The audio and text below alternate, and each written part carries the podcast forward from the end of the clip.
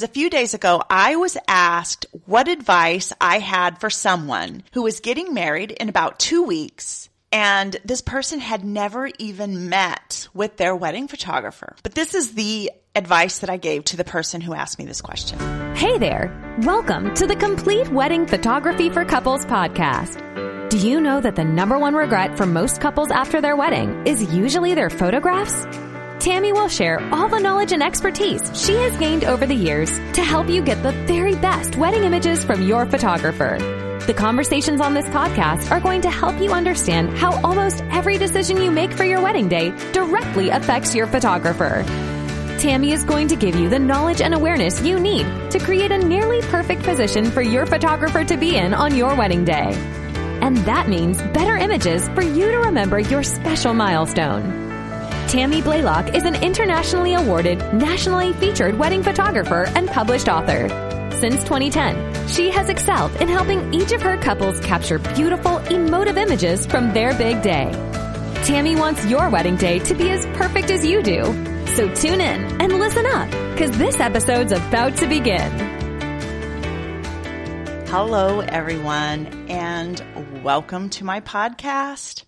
Thank you so much for listening today. I am incredibly happy that you are here to listen to me. My goal is always to share something from my 12 years experience as a wedding photographer to help you get the very best wedding images and wedding experience from your wedding photographer. So if you haven't yet subscribed or left a review, that will do two things. Number one, that will help you to never miss an episode so you are fully prepared for your wedding day. And number two, that will help other couples just like you find me so that they can have the best experience with their wedding photographer also. And if you are enjoying this podcast, I just want to remind you that I have written a book that covers everything from A to Z that you should be doing with your wedding photographer and vice versa that they should be doing with you. If you haven't yet hired your wedding photographer, the book will help you get fully prepared to pick the very best wedding photographer that you can afford. It's available on Amazon. It is Prime eligible and pick up your copy today. If you already listened to my last episode, you will know that I was in Dallas for the Texas Star Awards, where this podcast and the book won an award for the best industry contribution. So yay, complete wedding photography guide. But what I want to quickly tell you is that while I was in Dallas, a lot of the people who had traveled from outside the city stayed in the Lorenzo. And after the award ceremony, a bunch of the people went back to the Lorenzo for the quote unquote official after party. And there was a Lorenzo employee by the name of Kathy. Uh, shout out to Kathy. Hi, Kathy, if you're listening. And she gave a couple of us a private tour of this boutique hotel. So let me just give you a little rundown quickly about what I learned from Kathy because this was very, very interesting information about the Lorenzo. So the Lorenzo was originally built in 1971 and it was originally a Ramada Inn hotel. And in July of 1976, Ike and Tina Turner began a Dallas tour and they were staying across the way in the Statler Hilton. One night while they were staying there, everyone knows Tina and Ike's history and they had a very tumultuous relationship and Ike was an abuser. So one night Ike beat Tina so badly. This was the infamous night that she escaped.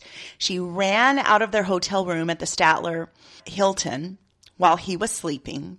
She put on glasses to mask her bruised face, ran out of the hotel across the way, across a grassy area, what, it, what is now, I think, like six lanes of highway or six different lanes of highways to now what is the Lorenzo. And Tina went up to the clerk's desk and asked for a room. And all she had on her was a Mobil credit card and 36 cents. And the manager working that evening put Tina in the presidential suite. So this marked the beginning of Tina's freedom from Ike and this abusive relationship and her legendary career as a solo artist.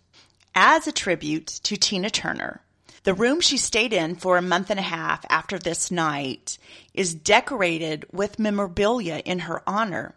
And I got to see that room courtesy of Kathy.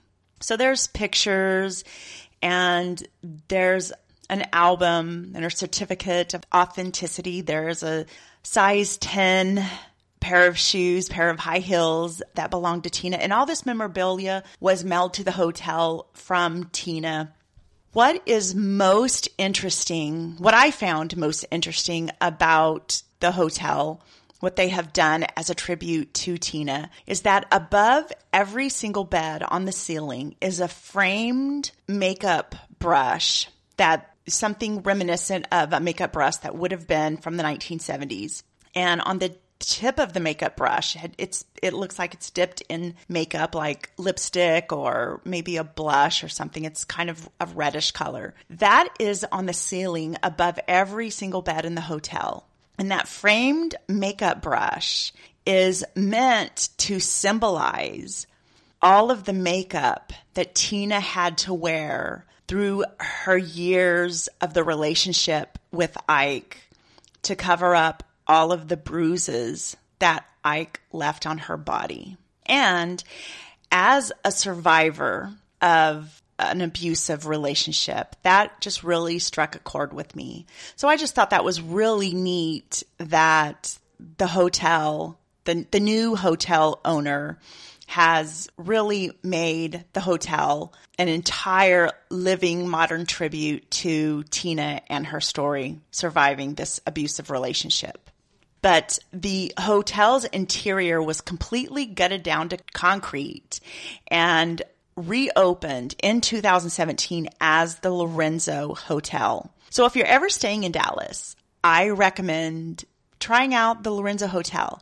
And as well, if you're looking for an intimate wedding ceremony space in Dallas, I also highly recommend the Lorenzo Hotel. Check it out. All right, so let's jump right in to today's topic. A one night stand with your wedding photographer. This is exactly what you should not have. You should not have a one night stand with your wedding photographer. And this topic came to me because a few days ago I was asked what advice I had for someone who was getting married in about two weeks and this person had never even met with their wedding photographer. So after I picked myself off the floor and put myself back in the chair I was sitting in, this person explained to me that they had been assigned a wedding photographer by the company that they had hired who had multiple associate photographers working for them. And I must confess that this is my least favorite type of wedding photography. I actually favor the type of wedding photographer that just works for themselves. You meet with the wedding photographer, you hire the wedding photographer who is going to actually be photographing your wedding. That is my favorite type of wedding photographer. I think it's extremely important that you develop rapport, you develop a relationship with the person, with the artist with the photographer who is actually going to be working with you on your wedding day. And you do this as far out as possible, at least a year out, so that you have plenty of time to develop this relationship. But this is the advice that I gave to the person who asked me this question. So my answer was to immediately reach out to this company and arrange for a meeting or at the very least, a video conference to see the wedding photographer face to face and get to know them as much as they possibly could before the wedding. My personal experience with this is this. the better you know your wedding photographer, the better your wedding images are going to be. And why is this? Because you will be more comfortable, you will be more relaxed, and you will be more like your authentic, genuine self if you know your wedding photographer as much as possible. All of your protective walls and all of your guards are going to be let down because instead of viewing your photographer like an unfamiliar vendor on your wedding day and having to get to know them in a very short time while the clock is ticking through the timeline on your wedding day, you'll see them more as a friend with a camera if you if if they have already taken the time to get to know you before your wedding day. And then when your wedding party sees how relaxed you are, they will mimic this behavior. They are not going to be protecting you from the photographer. They will also let their guard down and act like their authentic selves. And then you will get better images of your wedding party. And then when you and your wedding party arrive to the reception, and all of your family and your friends see how relaxed and comfortable you are with your wedding photographer's camera eight inches from your face, they will also copy that behavior and they'll also be okay with that. So guess what? There will be better images of your guests having a fabulous time at your reception. And all this trust that started months and months ago will just trickle downhill and you'll get fantastic images all day long. And this is how it should work. So should you be the one initiating this friendship? Not necessarily. This should come from the photographer's end. So my workflow, the way I do things was born out of necessity. Because early on in my career, I showed up to a hotel room to start photographing my bride. And we had only ever texted or communicated over Facebook Messenger. And I had really only seen her Facebook profile image. And I will just say that it was not a very current Facebook profile image. So when I showed up on her wedding day to photograph her, I literally walked into the hotel room and there were about eight adult women in the room and six of them could have been my bride. I did not know which one was my bride. And so I started trying to ask probing questions, trying to use reason of deduction to figure out who was my bride. So as I was unpacking my gear and attaching my lenses to my camera bodies, I just started making small talk. So I would ask questions like, so are we ready to get married today? Are, are you excited to, to get married today? Are you excited to walk down the aisle? And like everyone would answer my question. Oh, we are so excited. We are so happy for this wedding today. And I'll just backtrack a little bit and say no one was in that um, marked white robe. Like everyone was basically in sporting or athletic wear like yoga pants. So there were no other contextual clues to tell me who my bride was. And then when I started asking these investigating questions, everyone would answer. So it took me about 20 minutes to finally figure out who my bride was. So for 20 minutes, I was just lost. So my workflow, developing this rapport with my bride very early on was born out of necessity. Right then, in the, those 20 minutes, they were so awkward for me.